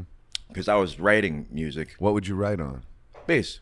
Oh, okay, that makes sense. Yeah. sense. So I literally I got I after playing with like several different assholes and basically teaching them how to play, uh-huh. like bringing them from the level of amateurs to actually being functioning musicians, and then fucking ba- them bailing. And I was like, man, fuck this. Tired of writing songs and teaching them the motherfuckers, and then they don't fucking stick around. Yeah. So I just switched, and we got a drummer. you know. Mm. But uh, Easy switch for you? Uh, Yeah. Funny shit though. When I first started playing bass, I used to, you know how you play this way, but when I first started playing, I would sit the fucking bass on my lap and play it almost like a pedal steel. Like Jeff Healey. yeah, like I, yeah, like I was like I'd do I'd be fretting over the top of the neck instead of underneath the mm. bottom, and like and kind of hitting the strings because I was still like more of a drummer. Mm. But and that's how I first started writing songs. You know, Yeah, your style's real percussive anyway. it's all like percussive, super man. It's all percussive. That's it's. I I just fucking play the drums on the bass. That's all. Right. You know. Yeah. That's why me and my drummer are fucking like. We we have a real Same. beautiful connection, man. That's that's also why I'm a little fucking beat up today, man. Me and that savage fucking killed a fucking entire bottle of vodka last night, and Oh, I mean, I don't know. I don't even remember walking my dogs this morning. That's funny. Big fucking bottle, man. Where'd you go? Nowhere. My Nowhere? couch. People are outside drinking though now. like, Yeah, no, uh, I don't do that. I like to be close to my bed. I don't want to have to get home once I'm drunk. Do you smoke weed? Uh, I've been known to smoke some weed. In my, I almost in my brought life. some, but I didn't. I don't know. I Yeah, have I have CBD though. If you want some of that. Oh, I'm good, man. I'm good. Yeah. But thank you. Um. So how'd the Cro-Mags start? What's the story there? Um, I, I, I, I knew I wanted to do something different, and uh, I started writing songs, and I quit the stimulators because I wanted to do that. I started, I, you know what? It was really because like I was starting. It, it was the first wave of hardcore bands were starting to happen. Punk was just starting to transition. Um, Max's was still around. What's the difference between punk and hardcore? Well, it was just a progression of the same thing. Right, You know, just a har- hardcore just got a little faster. Okay. You know, the slam, this pogo dancing turned into slam dancing and stage diving, and Mm-hmm. I think punk rock was a little bit more fashion conscious, and hardcore was less give a fuck about the effort of you know. perfectly spiking your mohawk and having you know your bondage pants and all your perfect More real spikes. anger. I it think. was just more the music was more hostile i think More aggressive. and the the dancing became more violent and Hmm. it was just it got faster it kind of got stripped down like i was saying you know kids instead of wearing like you know all kinds of fucking gear and shit started just wearing like sneakers or boots and jeans and t-shirts and shaving their heads or whatever. Like it just got you know it, it's just a fucking another chapter of punk rock. It was like basically like mainstream media had kind of declared punk rock was done. You know sid had died you know and and that pretty much you know, when Nancy died, it like scared everybody out of punk rock. Like all, all the major labels had been signing, they had started signing bands. The Clash got signed to like fucking major label. Generation X was on like Chrysalis or whoever the fuck, like Siouxsie and the Banshees. The, all the big punk bands were getting signed. They were no longer garage bands. They were actually playing at the fucking Palladium in mm. like big places. Right. And then fucking Nancy fucking died and Sid. And then it was like everybody was like, oh, punk's over. Don't touch this shit. Up. You know, all of a sudden Billy Idol's fucking, you know, rebel yelling and every fucking thing else. Like punk rock got scary. You mm-hmm. know, it, it was like, it was cool. It got real. Yeah, it got real when motherfuckers, like, you know, when that shit went down. It got scary for people. And then the rest of us were like, we're not done. You know, yeah, punk rock punk rock might be dead on King's Road in fucking England, but it's very much motherfucking alive on Avenue A, bitches. you know, we were just not done. You know, we and so we just the music got faster, the shit got more aggressive, and you know, I, I was really inspired by like you know bands that the stimulators had been playing with like we played with the circle jerks in their first new york show i was you know i was Wow. with black flag when they were auditioning henry and i remember before he was in the band and you know so things like that were starting to happen and they weren't really called hardcore bands yet people started calling it hardcore punk and then uh, the band DOA from Canada put out a record, I think it was called Hardcore 82. And that's kind of the first time that the name was used in context with uh, a music So style. New York hardcore Uh, was before that, you only associate it with pornography. Oh, right. So it wasn't New York hardcore right off the bat. That Oh, no. came later. No, the no. name. Yeah, yeah, yeah, yeah. That that was like um, and that whole the X symbol with the NYHC, they stole that from DC. You know, they used to do the DC hardcore thing, and they, and that X that they used to use in DC. That's the straight edge shit. Well, right? what how that came about was they would have all age shows in DC. oh, I see. And if you were a minor, they'd draw a big X They on still your hand do. so that you couldn't funny. buy alcohol. So that's how that started. So all the straight edge kids in DC started doing that as their thing. And they started writing X's on. So we, being the assholes we were, started doing like X's with circles. We were we were no edge. We were like fuck you, you know. Ian, they had that song, "Don't drink, don't smoke, don't fuck." We were like, we drink, we smoke, we fuck. Fuck you! You know, we were we were just assholes. We were a bunch of sounds like a nihilistic to me. fucking yeah. You know, we were just total assholes. How old are you now at that Um. time? Oh, oh, then yeah. oh, I don't know, 1980. How fucking old was I? Like 15 or some shit, 16. I mean, I'm fucking 53. You know. So Cro-Mag started when you were that young. Yeah, yeah. I mean, that's when I started piecing it together. Uh, it took until like 1984 before it was like an actual gigging. But I went through like several lineups and only did like one gig. And I actually didn't even do the gig under the name Cro-Mags because I felt like it wasn't really ready yet. So I didn't want, I wanted to get up on stage and I wanted to get our feet wet, but I was like, this is not, we're not there yet. So I'm not advertising the name yet because I don't want people, Because you already had the name and you already. I, made- already had the name, and I also had a reputation because of having been in the stimulators. I Right. knew that if I, everybody knew that I was starting a band called the Cro-Mags. I was writing it everywhere, Right. and I knew that if I advertised the Cro-Mags, all my friends and all the kids from the scene were, Were all gonna come. come. And I And did not- judge. and, and I knew that we, like yeah, this. exactly, because they, they, yeah, because because I had a rep. I was an actual musician. I wasn't one of these fucking You were on the amateur motherfuckers. You know, all the, all those hardcore kids were pretty much hacks. They they weren't really musicians. Right. I was, and I knew that the shit wasn't ready, so I called it uh, as a joke. I called it Disco Smoothie. Hmm. You know, and it was so funny because we played at uh, the Peppermint Lounge, right? And like all these weird like disco motherfuckers showed up. Disco smoothie Yeah, it was like at the this, like- Peppermint Lounge. Yeah, it was like there's like motherfuckers in there who look like straight Talk Saturday about Dr. Seuss. fever. There's man. my Dr. Seuss joke. Disco smoothie at the Peppermint Lounge sounds like a Dr. Seuss story. It does sound like a fucking Yeah. Dr. Seuss. That right? That's like right after Dogs and Cars. Yeah. Yeah. So, what the first Cro-Mags gig was it packed, or what was the scene when Well, you guys it was were a- yeah. ready? Oh, when we started actually playing When as the like- Cro-Mags, yeah, yeah, when yeah, you, like- yeah, yeah. when we you blew, dropped, we we, we like- fucking took over. Like first show, we owned it. Like every other band was like Ugh. Where was the first show? CB's.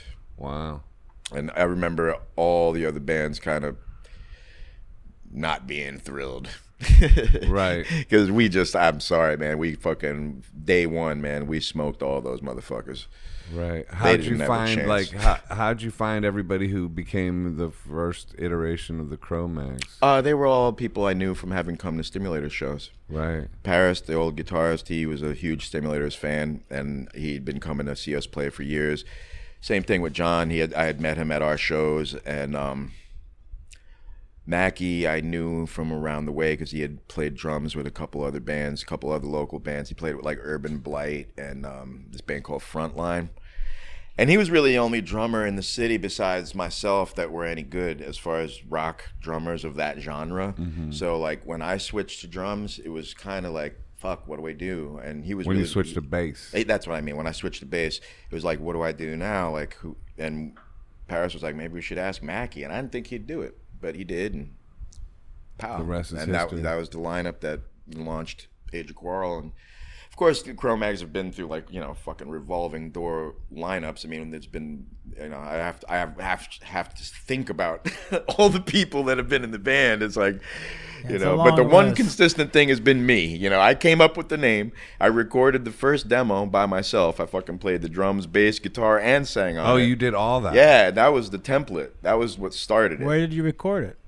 Uh, at this place called um, High Five Studio, I think. Did you sing on the first de- demo too? Yeah. yeah Why yeah. didn't you just want to be the singer and bass player? You just wanted to. I didn't want to be the singing bass player. I, I Right. didn't. I never wanted to be the singer. I just I sang on that because I was making you know I was making a record. I was trying Right. to put something together, but uh, I never really wanted to be a singer. I'm a musician. I you know Right. I, I like to play. I like to write music. I like to touch instruments. I I, I never wanted to just like hey I'm up here with my microphone. Fucking love me. Hey man? I, that's what I do. Well, that, you know, you know what? God I'm- bless you. I'm we up need here that with my guy. microphone. We Love need me, that guy. me. You know what I'm saying? Without that guy, the rest You of the band doesn't have a job. Yeah. You know. You know.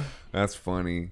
So you guys, and then you got signed to the hip hop label. Yeah, too, right? What- what's that? Profile. Profile. Yeah, and they it had- was great. It was funny because they it was Run they- DMC. Run DMC, fucking uh, Rob Base. Bass.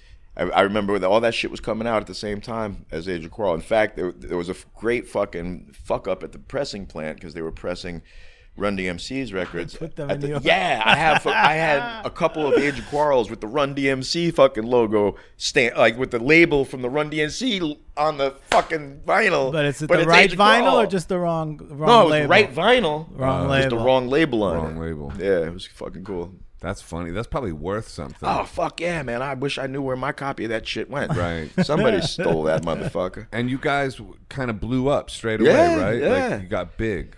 And We you were the on- first hardcore band that I know of that got signed to an actual real label. Like you were on the everybody else was indies. magazines and shit yeah, like man, we were fucking. We went on tour with Motorhead like pretty much right away.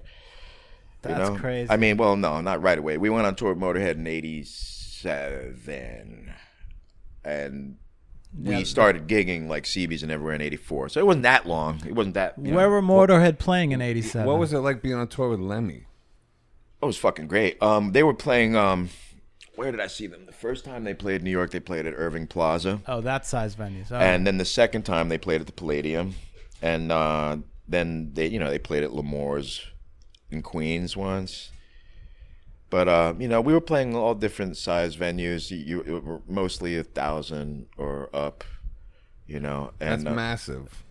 for us, it, the Yeah, opportunity to play with Motorhead was like huge. I mean, we were Yeah. used to playing places like A7. Not, but we didn't play A7, but yeah, you know, we were used to people. playing clubs the size of this basement here. You know, you know, you, and all of a sudden we're playing in front of like, you know, not just big crowds, but like metal crowds. You know, and that was also really kind of the birth of crossover because it was the first time that metalheads were being exposed to hardcore. And then we had a video that How wound up it? on uh, on MTV Headbanger Ball, and that's really that's what caused hardcore to finally really kind of blow up because all of a sudden all these metalheads who had never seen a mosh pit or a stage dive Right. or, or a, a dude in a band with a shaved head and tattoos it was like kind of like oh shit you know? All of a sudden these guys all realized that they looked like a bunch of bitches in their fucking spandex and their foofy fucking hair.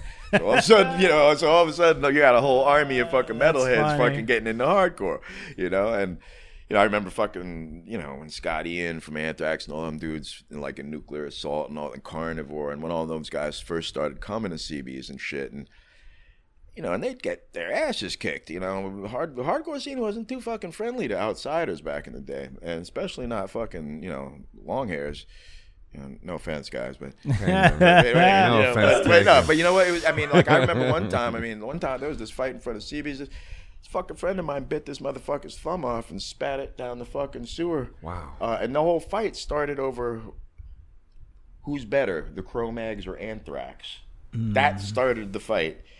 That turned into like a fucking Dismemberment. a massive fucking There goes beatdown. that guy's hitchhiking career. Bro, bro, can't even open a fucking Can't door, never man. you know, it's, uh, bro, that was fucked up, man. That is fucked up. And then, I, then the motherfucker bites his finger off, fucking stands up, got blood all over his face, and goes, Harley, get me out of here. I'm like, dude, like, why did you just scream my name? Like, Why did you attach me to that?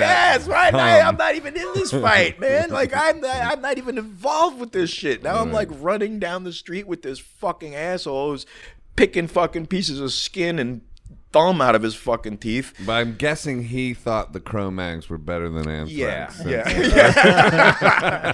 yes. See what your fans do, man. Yeah, Damn. man. We had some fucked up fans, man. That's some wild shit. You know, and and it's like you know, I'm good friends with Scott now and shit. And It's like I remember seeing him at CB's and he had like his long ass hair and he had his leather jacket. He like he looked like a hardcore kid from the neck down. Like he had his his combat boots and his agnostic front shirt on, whatever. And but from here up, it was like, who the fuck is this metalhead? Right. But he- the kid he was walking with, from the neck down, looked like a metalhead. Like he was wearing sneakers and jeans and like I don't know Metallica shirt or something. But he had his head shaved, and I remember looking at them and I'm like like these guys look like they switched heads. I'm like, and I'm and I just remember thinking like, I, I don't, I don't- this is either this is the beginning of the end or this is the beginning of something new. Mm. And you know, it kind of was the beginning of something new because that's when uh, hardcore and, and metal collided. And um, Right, and they- you know, crossover and Anthrax and Testament and, and Exodus and Slayer and every fucking thing Even else. Megadeth.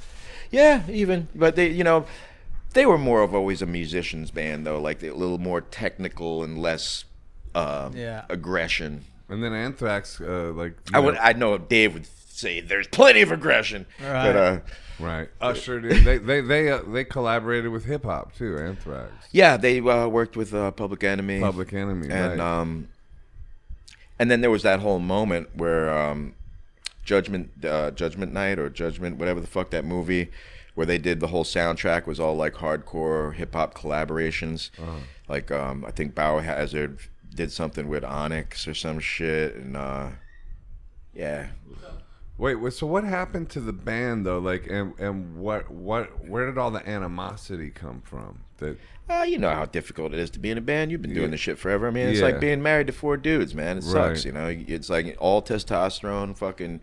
You're married to four fucking guys. You don't get no pussy because they're all guys. You know, Right. it's like it's like being married to four. Being married to four people you I mean, it can't stand half on the the time. guy. Four alphas. Yeah, well, no, there was always one alpha in my band. And who was that? You fucking talking about? That's why there's One other mother- alpha and three yeah, betas. Yeah, yeah, three fucking three fucking motherfuckers who got left in the dust. But um, you know what? It's it ain't easy being in a band. I mean, it's fucking you're you're practically living with motherfuckers. You're stuck in a van. You're sleeping in the same hotel, sometimes the same bed. You know, fucking you got to deal with each other and all their fucking bullshit every day and every you know all the typical bullshit. You got you got. First of all, we're older now, so yeah, shit is easier. You're not as fucking ignorant and stupid, and you're not like out trying to fucking get ass and get fucking prove your manhood and every fucking thing else. So you don't have all that.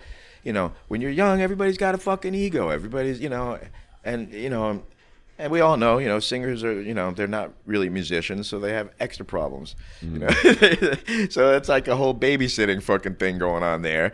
You know, and then uh, you know, it's just not fucking easy, man and uh, that's why so fucking few bands stay together. You know, and until you know, some people are smart enough to say, "Hey, you know what? You want to do this for a fucking living, or you want to fucking work at fucking uh, Starbucks? Right. You know, let's get along because we're actually making some money." yeah. Yeah, What mo- What what film did you just do? Uh, it's called Between Wars, and um, Michael Imperioli's in it. Oh Uh, man, he's been on the podcast. yeah, he's, that he's cool dude. as fuck, man. That's one of the coolest dudes. Very cool, dude. And Very did cool you dude. read his book? Oh, you're not much of a reader. I don't read much, man. Dude, I read his book for like a big, first novelist, and you know, like it's actually amazing. It's actually I, a great I, I would book. imagine it, it would he's be because so he's, sm- uh, he's a very smart dude. he is, and he's he's not only really smart, but he fucking um. He's very, you know, he speaks very eloquently. Yeah, you know, he's- he, he he's, he's could just sit there and listen to him yeah, talk. Like we talked for a fucking good couple hours when, uh, or at least a, no, that's bullshit. About an hour, maybe, uh, about just like um, addiction and PTSD and all kinds of shit. Ironically, he was playing a shrink in the fucking movie, so it was like he was That's like perfect. kind of giving me therapy, and it's uh, He- he and, was and this is when. I first started like coming to terms with the whole post traumatic stress shit, and um, yeah, and he's like. Really? You've never seen a therapist before, ever? I'm like, Right. not since I was like a problem kid in like, you know, fifth grade, you know. Right. but um What was the what was so what was the film and what? it's about a combat veteran who uh, comes back to his old neighborhood and he's got uh, PTSD, ironically, uh, and uh, he winds up fighting in like underground fight clubs and um, he basically you know he goes back to his old neighborhood, which is like everybody's a fuck up, you know, and all his he's back in his old environment and now he's also fucked up from the war. So like you know, it's him trying to readjust to reality, to society, to life, you know, and and uh, you know, I it was a great part for me because I, I was uh, running the fight club, right, and uh, I used to fight in underground fight clubs, you know, so I I, I get it. that you was know, your character running the Fight Club. yeah, and Oh. I'm like a you know I'm, I'm like a low level criminal, you know, Irish fucking thug dude from the Bronx. You know, it was a pretty easy role, like for me, because all I had to do was just like draw on actual experience I had to get me, you That's know, cool. pumped for the parts for for the scenes. Right on. When did you film that? I don't know, like bit- less bit than ago? a year ago. Oh, less than a year yeah, ago. yeah. But it just, it's uh, it was we were uh, it we put it up on Vimeo uh, for people to buy um, at first because of all the quarantine shit. Yeah, actually, that was. Uh, partially because the, the quarantine show I did online was so fucking it did so well it had like over two hundred thousand fucking views Fuck man. and then and With the so- band, right? Yeah, And you know, we did a live show. it yeah, was beautifully yeah, shot. Yeah, it was I w- well it. done, and that Really was that, well that was all the people who shot the movie shot that for us. Ah, I was like, they did Yeah, such yeah, good quality yeah, in March yeah, when yeah. everyone was doing shitty cell phone Yeah, stuff. yeah, fuck that, Yeah. man. We fucking It we, looked we, amazing. man. I was That- like, that's I'm his- a video guy. Yeah. That's his thing. He and I complains saw that, I'm all like, the time. These motherfuckers We did fucking this in March. right. Amazing. Goddamn right, In man. And March. you know what? And you know what? We pulled all that shit together. Dude, it looks, it looks. we pulled that shit that together out. in 24 hours. And wh- where was the Where was it shot? Well, I- I can't like say warehouse- because they'll a probably get in trouble. It's, oh, it's, okay, a, yeah. it's a s- uh, a place Fuck, that dude. people rehearse at, like big bands, like bands like, you know, Yeah, I was Bon in a- Jovi and shit. Like big bands practice there. So it was like a big ass room. Oh, I think. And we were it in just New like- Jersey by any chance? No, Huh? Oh, never mind. Uh, but um, but um, so the show got canceled. We were supposed to play Webster Hall, and it was actually would have been my first time back in the club since that fucking, Fucking night. So I, I, know was like, exactly the dress, the dressing room. The I know, left. I, left, I yeah. know Yeah, that on one. totally. that couch is the one I was fucking laying on, kicking Yeah. motherfuckers in the face. Yeah, Uh, so You were supposed to be at Webster Hall in September. I know. Yeah, there Yeah. you go. Or What are you earlier, gonna you do? know? Yeah. But uh, so yeah, that shit got canceled like less than 24 hours before it was supposed to happen, and I was like, "Fuck, man, what do we do?" Like we we've been practicing all week. My guitarist is here from L.A. My drummer's here from fucking Germany. What do we do? So I was like, you know what, fucking, let's set up all our gear, put up our didn't do backdrop, and do a show. Shit. That's great. Yeah. Yeah, Are you doing any more of those? No, I- I, I you know, was gonna not- I- that, that was what that I said. them. Like that, I, that's why I was saying I would He's- have done something have, like that. I have a, with s- a full eight you know? camera setup in a club in the city, and it would be perfect for you guys. Well, maybe we should do something like that sometime. Zero, do- should, zero dollars to come do it. Bowery Electric. They have it at stream. Bowery Electric Bro, right I'd now. be fucking. I'd love to do some Yeah, shit yeah, like that, man. You It know? was. It would be perfect for you Yeah, guys. I'd love to. That'd be great. You know. Um. God damn, man. we've been talking so much. Yeah, I don't well, even know what the uh, fuck we were talking it- about. Where, oh. what are we talking Where about? are we? I, I had a question uh, that I was going to ask earlier. You said when you were with um, the Stimulators, you couldn't tour the UK. They wouldn't Mm-hmm. Yeah. let you play. Like throughout your early years, did you ever show at a at a club and the promoter was like, "What the fuck No, is this?" Or- because my aunt was the guitarist, so we were able to say she's my legal guardian, Oh. even though she wasn't actually my legal guardian. But it's like, and even with the Cro-Mags when you were still young, 15, Uh, but 16. at that point, I was a fucking known dude. Like I could do whatever the fuck I wanted. I mean, uh, shit. Back in the stimulators days, you know, I could literally, I could show up at any fucking club in New York with like twelve friends. You know, usually it was like the Beastie Boys and the Luscious Jackson Girls and whatever other. Group but that's in New. York. Yeah, but I fucking, you know, my shit, man. Motherfuckers know about me, man. My my shit gets around. well, th- th- and that's the other question I was gonna ask. So every we've had a couple of hardcore Oh, people, man. and I have friends who are big hardcore Mm-hmm. people, and like the ground zero for everyone was you and the stimulators. Goddamn everyone. right. I mean, you know what? I can't even argue it. Like, you know. No, so my my question is at what when did you realize that you had that much of an impact? You know, when did it back when you were 15, I'm sure you were just You know, in the I- I- scene and didn't know, but like It's weird because I knew I had that kind of juice when I was a kid.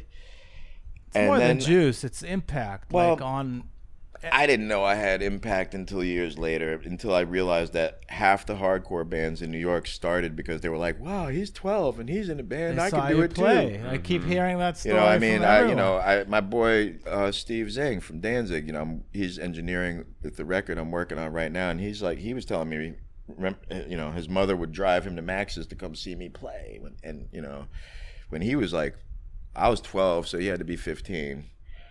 You know, so I mean, a lot of people who started bands, you know, they were inspired by the fact that if you know if this kid can do it, and um, the story is they saw you play and then they went and started a band. yeah, yeah, you know, and and quite honestly, you know, nobody from the fucking hardcore scene, with the exception of like a couple people, were even around back then.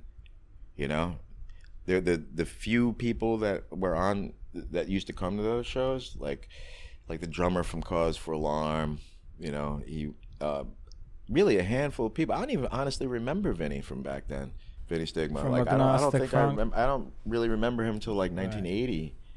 You know, my the, you know I mean the adults I was around at the time were you know the, the New York Dolls and fucking you know I saw a Blondie photo of you with and shit like yeah, Yeah, with I mean, Debbie you know, Harry. yeah. This book It's is amazing, uh, dude. These photos are like really, really good, dude. yeah it's just some wild what- shit in there what, man. This I love this tattoo too. This one you got. when Yeah, you I were got that so shit when I was fucking 15. But Man. it, it's really, it's really. With your legal guardian, they're saying much. it's No. I, I got it in Canada. I fucking this was when I was Canada. when This I was the in Canada. Weird Canadians.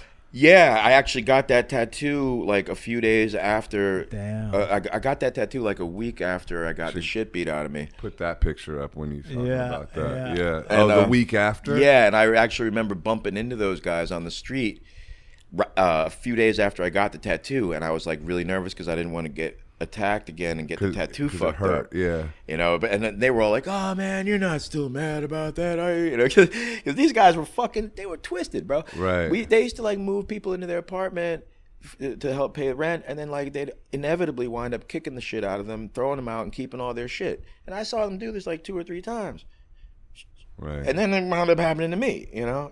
yeah.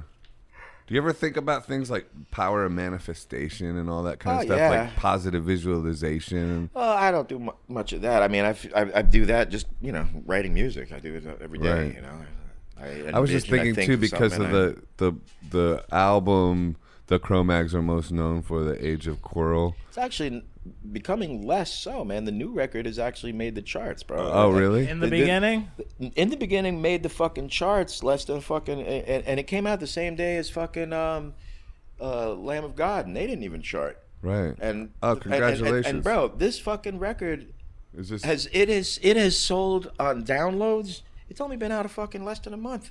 It's been Age of Quarrel's been available for fucking years, and it's got like a million or something uh, downloads. This thing has a half a million, and it's only been out for a motherfucking week or th- three or whatever. I mean, so if that if that's any sign, then yeah, That you're age doing of quarrel's the fucking right. past, man. Well, let's That's, talk you know, about this real quick before we wrap it up because we've, we've been we've had you here for probably Two a cou- hours. couple hours. So thanks for doing this. Oh man, it's all good. Yeah. You know, I, my hangover's gone. Oh, that's good. There you go. And you didn't even smoke the CBD thing. A little sweat box will do that to you. So did you produce this or who produced Um, this? Arthur Rizk and me produced it. Arthur Rizk uh, did like Power Trip. Um, he's done a bunch of uh, recent metal bands. He's he's a really fucking great uh, producer and um, really really nice to work with. He like you know whenever I had any you know second guessing myself, I would. It's nice to have somebody with a good ear that you Yeah. can discuss your thoughts with. Yeah. You know, the lyrics are also I, I, I like them on this record. I, You- I you wrote 'em? Yeah, You wrote I all wrote the the, music. I wrote the lyrics, and Right. you know that's that's And, my and what and what who are your lyrical inspirations or Um, what, what I don't have any. what, what do you like about Um, these lyrics? I just uh, I I put a lot of thought into them. You know, I just I really meant it. yeah, know. okay. It's uh, very personal. You know, And how is it putting out an album and not being able to tour and support it? a little weird, but um, you know, like I said, man, I'm you know. I, am spending all my time with the person that I like to be around the most. So what the fuck am I missing out on? You know? So that that, that live stream you did was the only real promotion for it. Yeah. I love this right? this one. No one's victim. You can't let your circumstances define who you are, because only death is certain. Everything else optional. Your happiness depends on no one else but you, because no one else can live your life or fill your grave but you. No one's victim. No one's victim won't be a victim. That's great. Yeah, man. Yeah, that's really You know, good. That's why I say, you know, like I write about, you know, finding strength somehow. Yeah. And I and I believe that that's something you gotta, you know, I find it inside. I don't look for it in God. I don't look for it in other people. What's the difference between finding it inside and finding it in God? I couldn't tell you because I don't know what the fuck God Isn't is. it, isn't God inside? well, that's that's what people say. I mean, then we're know, talking about that's- We're talking. We're, know, we're talking. You Yeah. know, theory. Yeah, You know, who knows? yeah. Maybe we're just fucking bags of shit that expire. I hope not. Hey, you know, it is what it is. I, I think we're spirit bubbles that pop. Spirit bubbles. and fire. There you go. Yeah. Yes, uh, As long potato, as- potato. Yeah. Tomato, you say tomato, I say tomato. Whatever. Shitbag, popping bubble, you know. Ho'oponopono. Oops, I brought it up you again. Did it again, you motherfucker. God damn you. This guy. He's gonna get me. I'm gonna wake up Oh, in the middle of the night thinking I'm gonna, that shit. What the dude? fuck? I'm I gonna send. thinking? I'm gonna send you a YouTube YouTube. clip. Go on I'm gonna. YouTube. s- You're gonna There's get. eight I'm gonna- hours. I'm Eight This gonna- hours of this motherfucker's shit. trying to get me wrapped up in some Hawaiian cult. Yeah, You exactly. fucker. That's what this whole thing's been about. Christ, this fucking Amazing. as long as not est, didn't that turn into? what- what- Oh, remember right. That shit? And, Yeah. and let's just plug the book one more time. Yeah, hardcore life, uh, life of my own. This is uh, this is a great cover photo, dude. Thanks. This- man, that's awesome. You know, Dude, what was really an adventure was fucking trying to track down who took all these oh, pictures. Oh, man. Because like, oh, bro, like literally, Yeah. like, I know, bro, it photos like, are photo incredible. Bro, it was fucking nuts. Like some of these photographers, like the pictures of me as a kid in Denmark in the punk band. that Yeah, in the Yeah. beginning. I that, that photographer hadn't taken a picture since the 70s and he's like in his 70s and I tracked this motherfucker down I don't even know him and I tracked him down in Denmark you know I tracked down one photographer because the back of a photo I had said JJ on the back and you and I took a picture of it. Sherlock Oh, I took a picture of the, of, the the signature and of the photo, and I posted them, and it said, "If does anybody know who took this?" Mm. And somebody wrote me back and said, "It looks like uh, some of the photos that JJ Gonson took." And I'm like, "Get the fuck out of here!" So like, it was really like, bro, it was some Sherlock Holmes motherfucking shit on that, man. yeah, these are great. W- What's interesting I'm about glad, I'm glad you did that because, I mean, I got to read this, but the photos uh, in and of themselves, this is like really. Yeah, it's to you know, it's, it's worth, it for the photos. I mean, it's even, really even worth. if you don't honest, read, you know. no, no bullshit. It is worth it for the photos. Just looking through these photos. Yeah, there's some crazy shit and in the, there. the intro by Anthony for, Bourdain for that. And the, the funny thing why I asked if he encouraged you. Yeah. This is kind of full circle. A friend of ours, Mark Lanegan, was on the podcast, and he was writing a memoir, and he was very close with Anthony as well, and he sent them um, the draft, and Mm-hmm. Yeah. Anthony read it, and he pushed him and encouraged him That's what he did for me. man. deeper and deeper. exa- Yeah. And without him, he wouldn't have ri- written his memoir. dude. Yeah, that was Well, the without- one story him, that Mark Yeah. told. My shit wouldn't have wound up. and he didn't good. want to say it was Anthony first. I had to like poke a little, and he said, Oh man, I got said, no yeah, problem giving Anthony, props to Anthony, him, man. I love the man. yeah, he was the man. very, very. I love the man. Hey, did you get Anthony into jujitsu? Because he got no, way- man, I was just like, it just was. I actually used to teach his daughter. Oh, okay, and You that's know? how he got into it. Because he got yeah, way into yeah. it, Yeah, Well, his ex, um, she was really into it, and first time I met him was at an MMA thing, and I didn't even know who the fuck he was because I didn't have cable TV. I, she's like, "Oh, this is my husband," and I'm like, "Oh." I just remember looking up and saying, "Like, God damn, this motherfucker got a big head." I was like, this motherfucker's head is like the size of a microwave. For fuck's sake, he's a big head. dude. You know, like shit. Yeah, and then you know, and then my wife was, was my girlfriend at the time was like, "That's that's Anthony Bourdain." I'm like, "Who?" She's like, "He's fucking famous." Why am I? I'm like, I have no fucking clue. I'm just, just got a big head, you know. But he's a fucking really, really cool dude. I mean, was is you know, it's Big fuck, music yeah. Fan too. is, Yeah, it is because yeah. you probably Was, feel his yeah. spirit still, right? Man, bro, I fucking think about that motherfucker so much, and like you know, after he after he fucking died, like I just woke up out of a fucking horrible nightmare one night of him just crying, and I was just like, "Fuck, man, he's not at peace, man." Oh man, You know, it was, I'm sorry to hear that.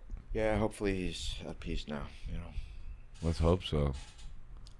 Hey, but uh, but uh, I want to end on this note too because uh, one thing I got way into when I went through my Dark Night of the Soul stuff was, uh, or you know, one of the times was, uh, Yeah, was I hear you. One of the times. yeah, I don't want to be like ego, like oh that's all done behind. No, no, it's, But, that, like- that Depeche Mode line? Never again is uh, was it? Never again is what you swore the time before. Yeah. Right. But yeah, Yes, I just quoted Depeche Mode, motherfuckers. Fuck hey all man, y'all. I like the mode.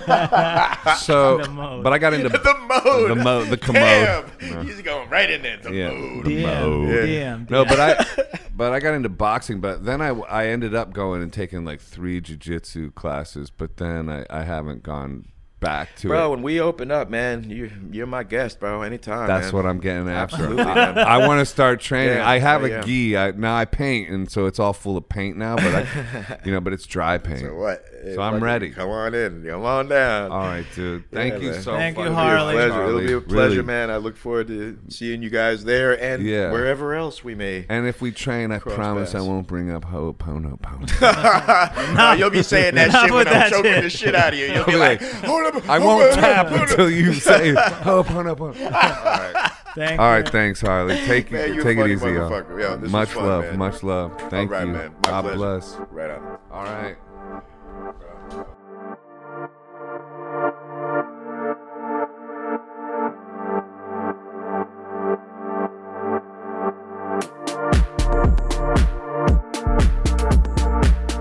Hi, this is Joseph Arthur. Thanks for checking out Come to Where I'm From. Please support us on Patreon, patreon.com slash come to where I'm from. We are an independent podcast, and any contributions you can make are greatly appreciated.